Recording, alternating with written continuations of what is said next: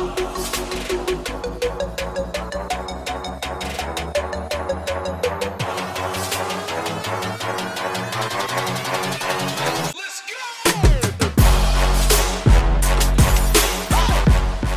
it is. Welcome back to the show. This is the ADF Underground brought to you by All Day Football. What's up, y'all? I am your host, Chris. They call me Chows.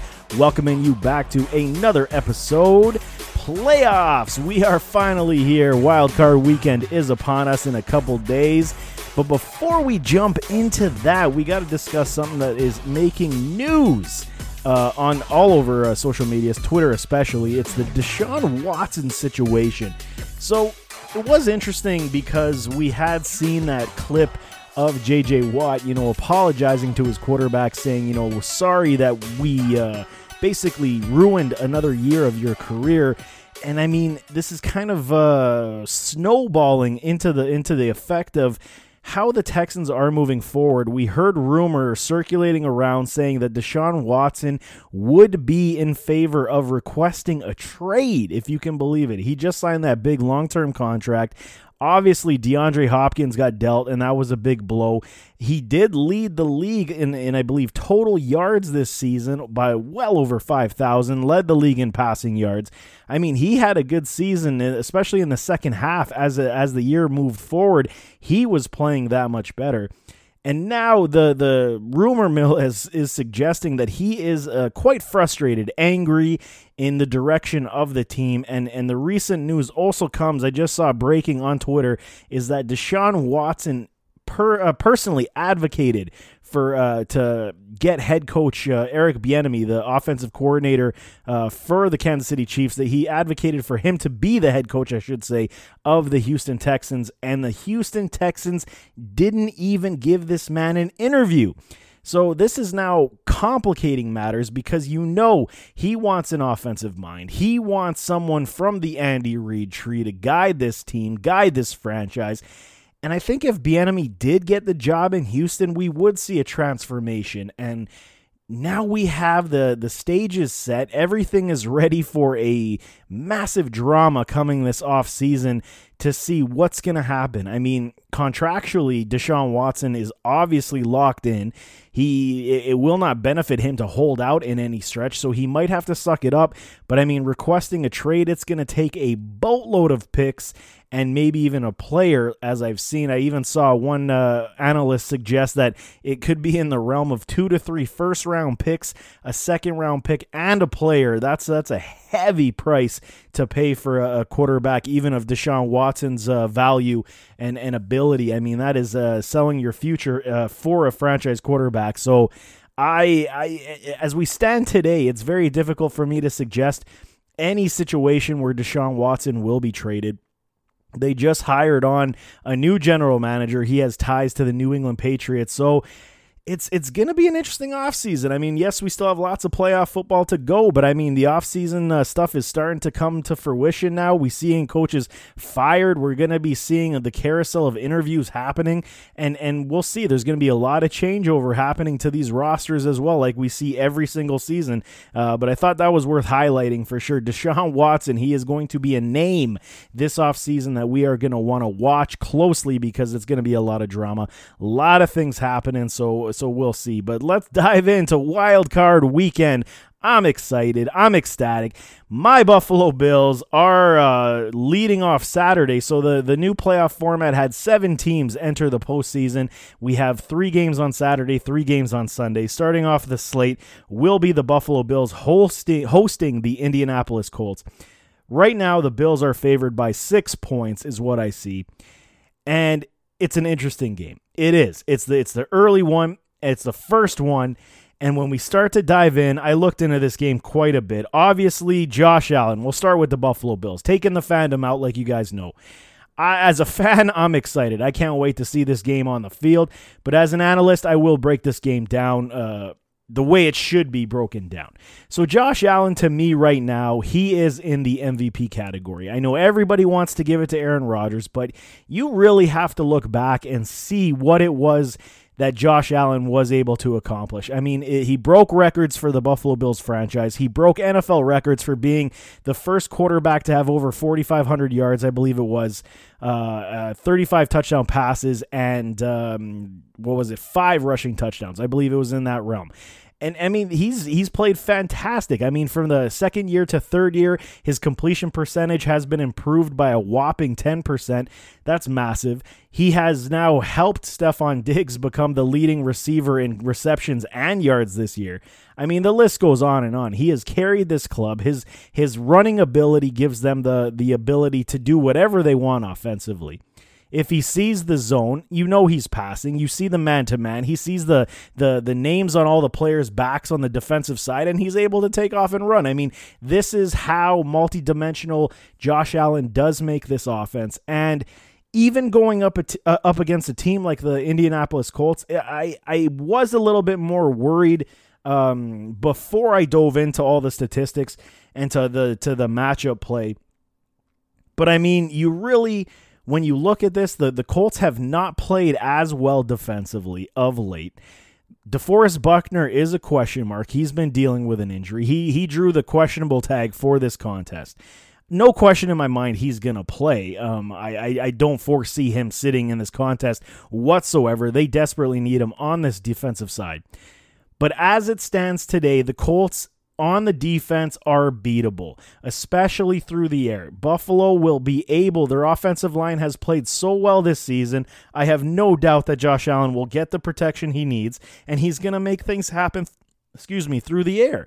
And and I mean, offensively for the Bills, I really wonder if they're going to be able to get the ground game going. I think that is going to be a, a tall tell for how they will go this offseason. If they can have even a lead of any stretch by the end of the game, if they can utilize the ground game to kill the clock, I, I foresee a lot of Zach Moss in these playoffs. I really do. If the Bills can string together some wins, I think Zach Moss is going to be a very much a featured player in these schemes, in this offense, especially in the late stages where they want to control the clock. Okay. And now we also had Stefon Diggs and Cole Beasley. They were both on the injury report. Uh, Coach Sean McDermott was a little bit coy in, in the fact of saying when the reporters were asking him if, if Stefon Diggs and Cole Beasley are, plan- are going to play this week, and he said, "Yeah, we'll see." But I mean that that's total coach speak, in my opinion. You know, Stefon Diggs is not missing this contest. Beasley, it would be more of a question mark, but I still foresee him also suiting up for this contest. If we flip to the Colts side, this is the thing. The Colts are predicated upon the run. We know this. They've tried to establish the run ever since week one. As they started integrating their wide receivers with T.Y. Hilton, with Michael Pittman and, and company, they kind of went away from the tight ends. It was more run and then tight ends early on in the season. Now they have used T.Y. Hilton a little bit more. Now the ground game is moving that much more efficiently. Jonathan Taylor looks like the guy we all were preaching. I was preaching up Jonathan Taylor all the way back from the offseason. Loved his ability. Now it seems he's found his legs. He's able to find the holes. His vision looks better. The patience is better this is going to be a problem for the Bills, even though the Bills have uh, improved their run defense. I mean, when we go back to the to around the early stages, what week five, six, when they played the Tennessee Titans and the Kansas City Chiefs, um, the Bills were scorched on the ground. I mean, it was Clyde Edwards-Helaire and it was uh, Derrick Henry. They just destroyed the Bills on the ground and they both uh, uh, co- not coincidentally they lost those contests. So here's a situation where the Buffalo Bills uh, or the Indianapolis Colts will try to control the clock on the Buffalo Bills by using the ground game and then opening up the pass through the play action pass, which is all up Philip, Philip Rivers Avenue. I mean, that's just what he does. Where the Colts will suffer is if Josh Allen and the Bills get up to a lead. If, even if they get up 7, 14 points, this is going to make the Colts forced to uh, to pass the ball a lot more. Frank Reich is going to have to uh, call more passing plays.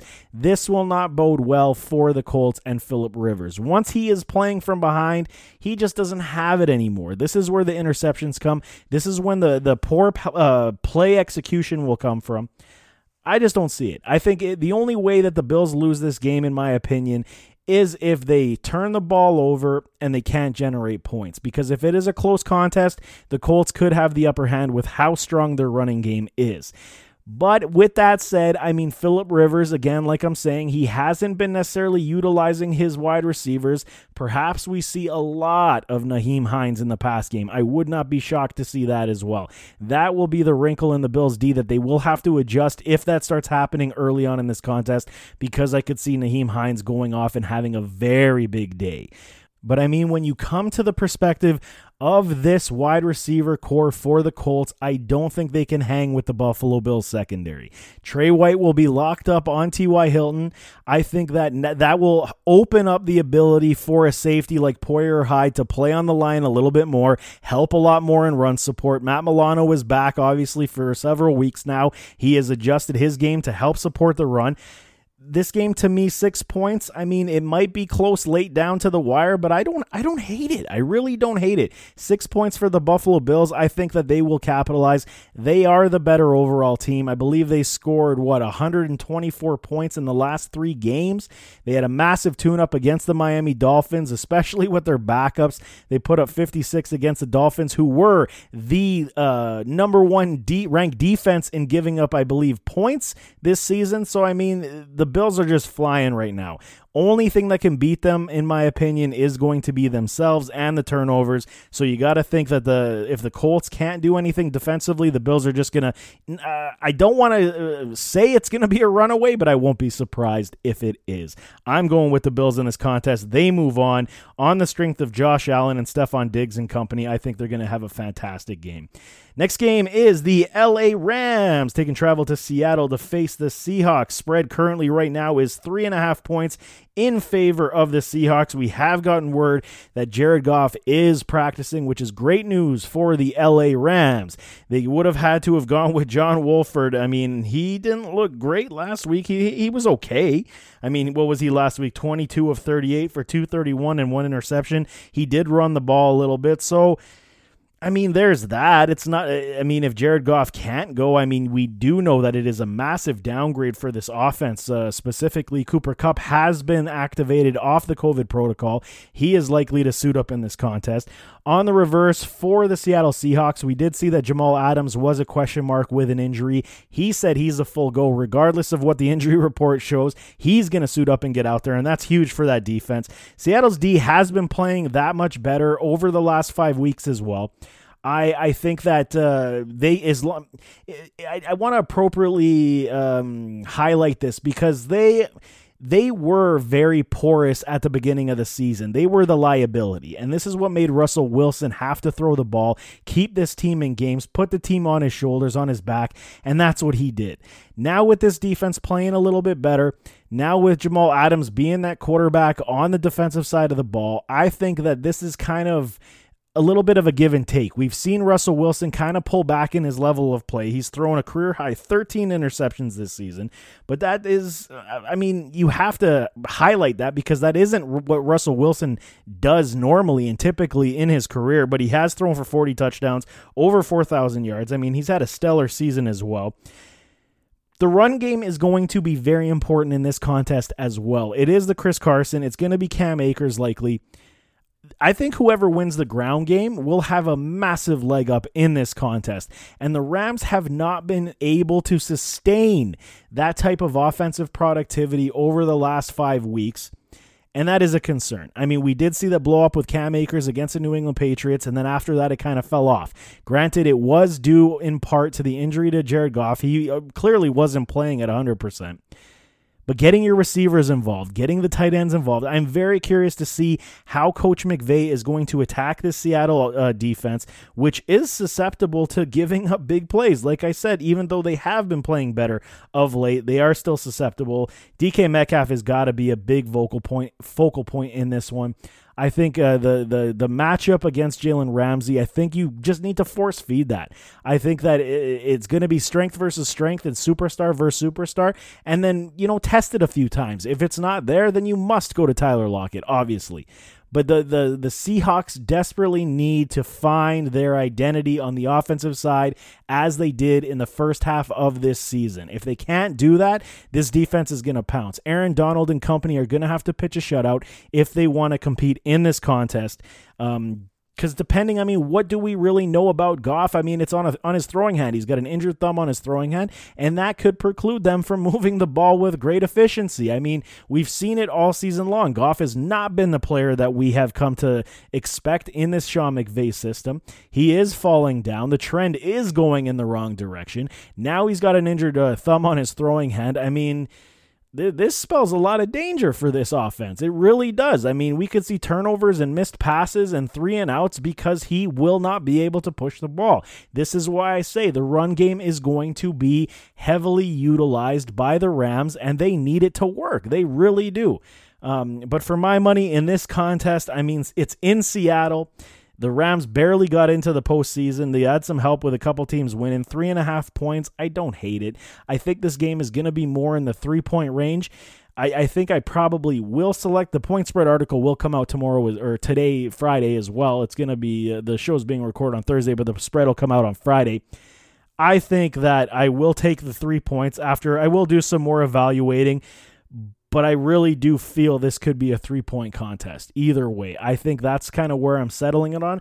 I still think the Seahawks win this game. I think that being at home is a is a big advantage for them, even without the uh, the crowd and the fans. But I still think they take this contest.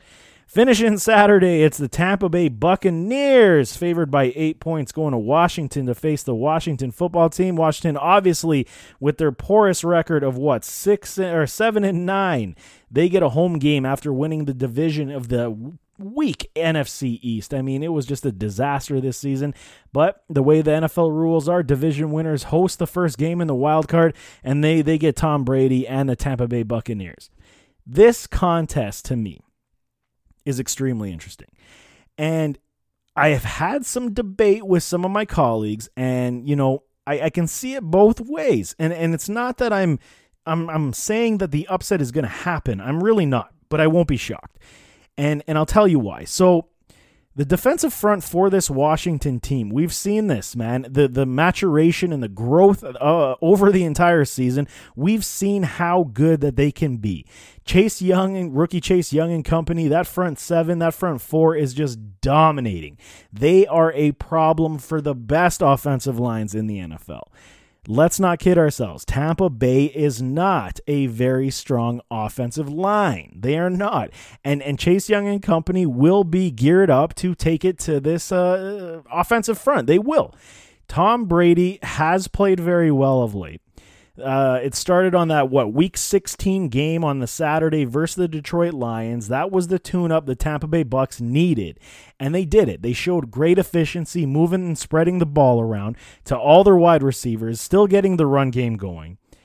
Now you go to Washington, long distance travel. Now you go and face one of the better, I don't want to say one of the best yet, but they are climbing, and they are one of the better front fours they will be after Tom Brady, ears pinned back and all, and they will be pressuring. Yes, does Tom Brady release the ball still quicker, have one of the quickest releases in the entire NFL? Yes, he still does that. But if they cannot protect Tom Brady, this is going to be a big, big problem. This could force turnovers. This could force three and outs. Okay. This is going to be a problem where Washington can capitalize if they can get some stops in this contest is trying to put up points and control the clock. This is their game. Eight points to me. It is high for a playoff game. I really struggle with the eight points right now I, uh, versus the spread. I really do. Not to suggest that Washington is going to be able to move the ball efficiently with Alex Smith it's it's it's such a difficult sell and and I'm trying to even convince myself out of this because even if they do have Antonio Gibson running well, that uh, Tampa Bay Buccaneers defensive front themselves are one of the best in the entire league versus the run. Alex Smith is going to have to find ways to pass the ball.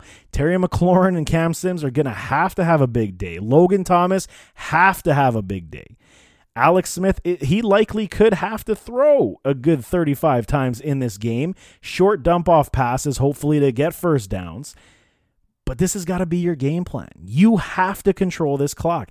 Everything has to be eating the clock. Don't give Tom Brady opportunities to be on the field and scorch your defense. You cannot do it. If they can do that, the Washington football team with the defense they have could could possibly, like I said, I won't be shocked. They could possibly pull off the upset here. I know it's crazy, but I, I won't be shocked. With that said, I'm still going to go inside with the Tampa Bay Buccaneers because of how they've played of late. I, I eight points seems a little high. I might take the under in that one as well, only because of how good Tom Brady has looked these past two weeks. Antonio Brown is in the mix. You know, we had Chris Godwin, Mike Evans. I haven't seen any reports to see if he will be playing in this contest. We saw him; he he stumbled or slipped up on the field, hyperextended his knee, so I know that's a concern as well. Haven't seen the injury report on him just yet. I don't I I'll be I'd be surprised if he suits up in this game, which will open the door for Godwin, um, Gronk and company to be uh, the the primary source for offense in this game. But I mean, I'm still gonna go with the Tampa Bay Buccaneers to win this game. But like I said, don't be surprised if we see the Washington football team pull out the miracle and win this contest. Moving on to Sunday. We got three games on Sunday as well on Wild Card Weekend, starting with another dandy the Baltimore Ravens and the Tennessee Titans in Tennessee. Three and a half point favorites for the Ravens. And I mean, okay. This one is is I was, you know, as a Bills fan, I was happy to see this game put together because right off the bat one of these two is out. And that's massive for even the Kansas City Chiefs, even like whoever's going to continue to roll. Having one of these teams out in the first round is huge. So, first, we'll start with the Ravens. Favored by three and a half, like I said, so four points. I don't hate this spread whatsoever, and here's why. From the beginning of the season, we and I have been preaching so much. Why aren't the Baltimore Ravens running the football? This is what their offense is is is built upon. This is what their foundation was the season before and we saw how successful they were at it. Lamar Jackson was able to get the play action pass moving. The coverage schemes were weak because they had to defend the run. They had to pull up extra guys to help and support. And Baltimore, for a majority of this season, got away from that. And I still can't tell you why. I don't think anybody can. I've been saying this basically for the entire season. Now, over these last three games that they have played, we have seen that transformation back into what the Ravens should have done all along, and that is control the game on the ground. You got thoroughbreds in that backfield added with Lamar Jackson, who is an athletic freak and a half. Now they're starting to move the ball. What did they have? Over 300 yards of rushing offense last week in week 17. I mean, this just tells you how powerful they can be. J.K. Dobbins is starting to find his his form. He's looking great, and this is doing it all without Mark Ingram. Mark Ingram has been a healthy scratch. He hasn't been playing. It's been the Gus Edwards, Gus the Bus, and J.K. Dobbins show, along with Lamar Jackson starting to find his legs again. And what has been happening with that run? The play action pass. Now all of a sudden Hollywood Brown, go look at his stats. If you if you think that I'm wrong here, go and look at these stats. You go look at what Hollywood Hollywood Brown did in the first 10 weeks of the NFL season. Go. Go look it up. It was simple, and because that this offense was not running the ball. Play action is massive for this offense. And now look, Hollywood Brown, I believe, has scored in what the four of the last five games. He is now finding his receptions. He is now burning the defenses. Now the defense doesn't know what to cover. Do we sit uh, sit up on the line and and help support the run uh, defense, or do we keep them back to not get burned by Hollywood? This is the offense, man. This is the offense. And now you add the the players like Dez Bryant, you add a little bit of sprinkling to back to Mark Andrews. I mean, this this offense is very potent, very potent. And I think with how poor Tennessee's uh, defensive secondary is, I mean, this is going to be a problem all day long. I really foresee this. If it if they were playing the Tennessee defense, uh, especially the secondary, if they were playing like they were in the first seven games, then yeah, I would I would I would cringe a little bit. But it has been night and day difference in in the in the wrong direction for this secondary. So speaking of those Tennessee Titans, we do have Derrick Henry. He did break the 2,000 yard mark, if you can believe it. Last guy to do it was CJ2K, another Tennessee Titan. Unbelievable to have two running backs in your history to break the 2,000 yard mark. I mean, uh, congratulations, Derrick Henry. That is a massive uh, accomplishment. And and further to that, I mean, he's got 378 carries for 2,027 yards, still having a 5.36 average per carry. Like that is unbelievable. Unbelievable. If you think, if you know the punishment these running backs take year in, year out, I mean, he played a full season, not didn't miss one game, almost 400 carries. 17 touchdowns on top of that. So, I mean, we know this offense is built upon Derrick Henry running the ball, controlling the game, controlling the flow. Come in the fourth quarter, Derrick Henry finishes everybody off because they're swollen and they're sore. And you know, Derrick Henry's just going to keep on bruising them down like a tank. This is what the Tennessee Titans are. And what they have done as well, it's a very similar offensive approach to the Baltimore Ravens. Very close. They utilize the play action pass after Henry does break them down. And, and this is where we see Antonio uh, or A.J. Brown excuse me, and and Corey Davis start to pick it up. I mean, Antonio or AJ, I, I don't know why I keep saying that. AJ Brown, he had a massive season and it was very quiet. I mean, he had what, 70 receptions, 1,075 yards, and 11 touchdowns. That's a great season in this type of offense. Okay, very good season and and Corey Davis started coming on late. So I mean, they do have the ability to keep pace if the score gets out of hand. It wouldn't be like the seasons prior where you would kind of question whether or not Ryan Tannehill can get this offense moving when they need him. I'm convinced. I mean, with with AJ Brown, uh, there's no question that they can move the ball through the air and then punish you on the ground. So I mean, I could very much see a a back and forth showdown in this contest, but where I do uh, lean towards Baltimore in this respect is the fact of the how poor the Titans defense has been playing in the secondary. It is such a concern for me. I can't get past it one bit. If if Tennessee is going to win this game, they're going to have to have some stops and and perhaps some turnovers, but I mean Lamar Jackson and company have been playing very well these past 3 weeks and and I think they found their offense again. And we know this, playoffs are about being hot at the right time and and right now I think the Ravens are are one of the hotter teams coming into this postseason. So I am going to side with the Ravens. I'll probably go under because this game could end with a three point victory as well on either side. But I'm going with the Ravens in this contest.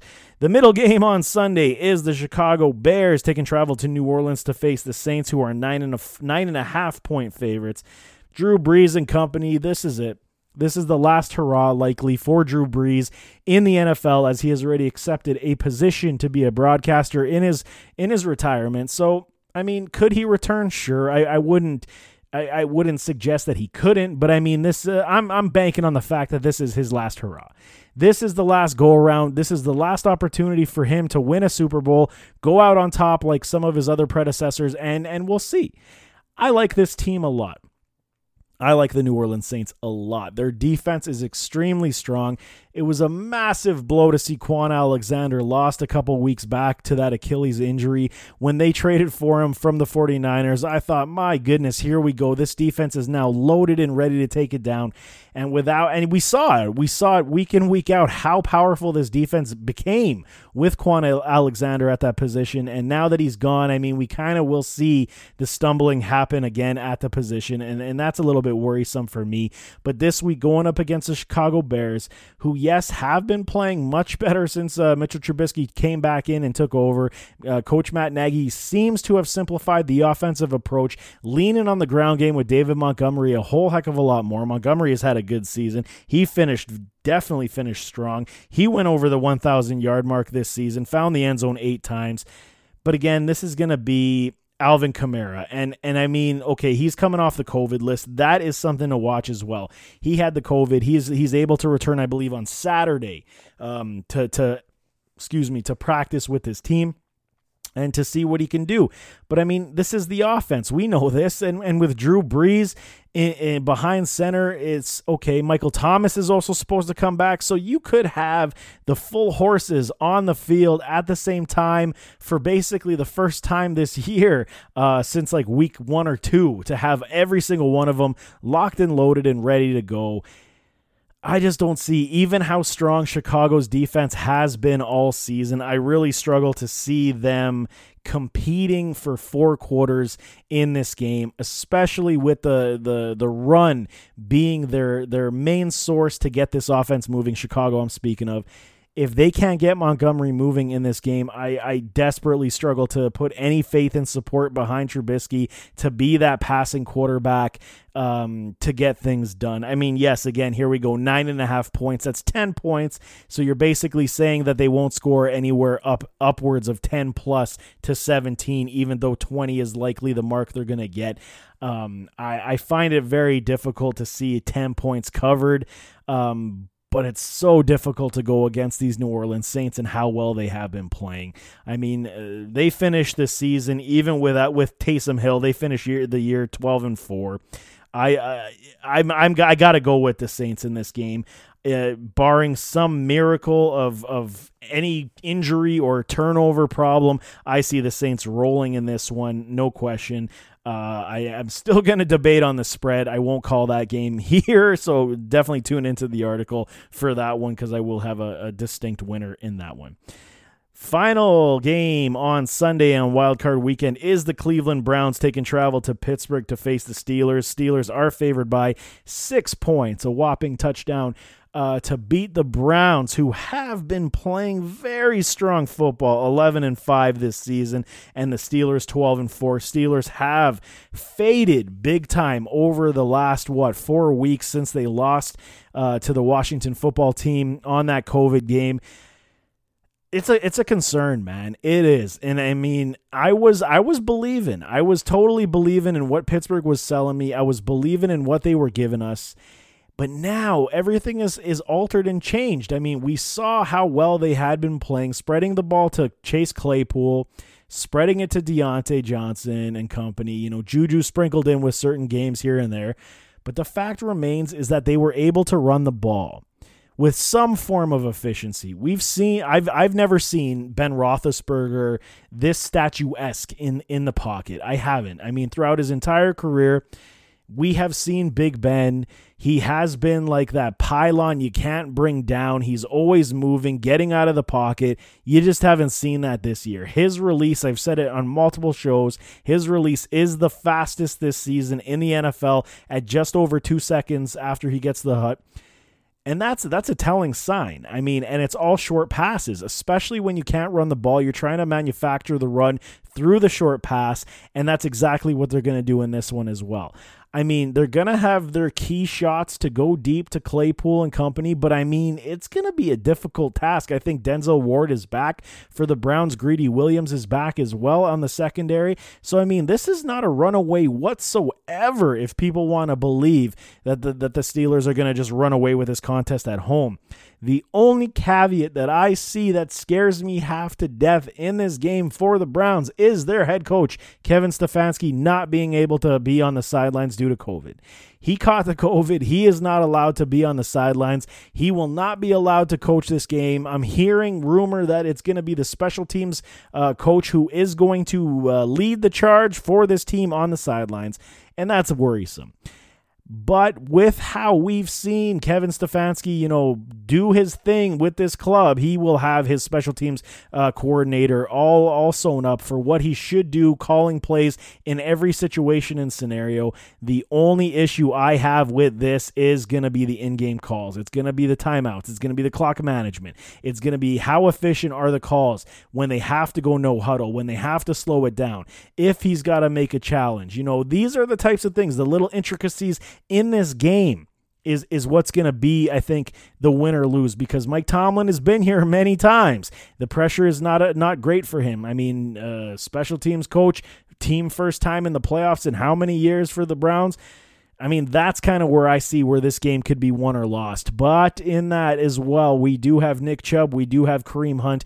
Even without Coach Stefanski, they're still going to be dedicated to that ground game. You know they're going to ride the the Chubb train, and I'm all for it. I think Chubb uh, against the Steelers, who have been pretty stout versus the run, Nick Chubb is a guy that can definitely break free. I think Baker Mayfield is going to be the one to watch as well. If he goes turnover free football, he can he can stick with these guys 110%. I, I, I see no reason over the past six weeks, what I've seen of Baker Mayfield, his improvement, his maturation, and, and his ability to become the leader that this team really truly needed. I'm, I'm, I'm sold. I, I think that the Cleveland Browns are a better football team than I gave them credit for at the beginning of the year, even at the middle por- uh, uh, po- portion of the year. Um, but I mean, it was for me, it was justifiable based on what they were doing um, at that point. Now they have found their identity clearly in my eyes. Now they look like a, a more polished, more well rounded squad. I think they're a tough beat. I really do, especially against a team like the Steelers who are struggling. And here's the other thing as well. When Bud Dupree went down with that injury, that season ending injury, it did change and alter how the Pittsburgh Steelers defense uh, can operate. I mean, there's you can't tell me otherwise. I mean, you can't. It, the proof is in the film. The proof is how they've played. TJ Watt, yeah, he's he's had a fantastic season, but the minute Bud Dupree went down, you can see so much more attention has been placed on stopping TJ from getting at the quarterback. You know, it exposes the ground game for them to be able able to stop the run. And I mean, we're talking six points for the Steelers. I'm not touching that with a 10 foot pole. I think the Cleveland Browns make this a game.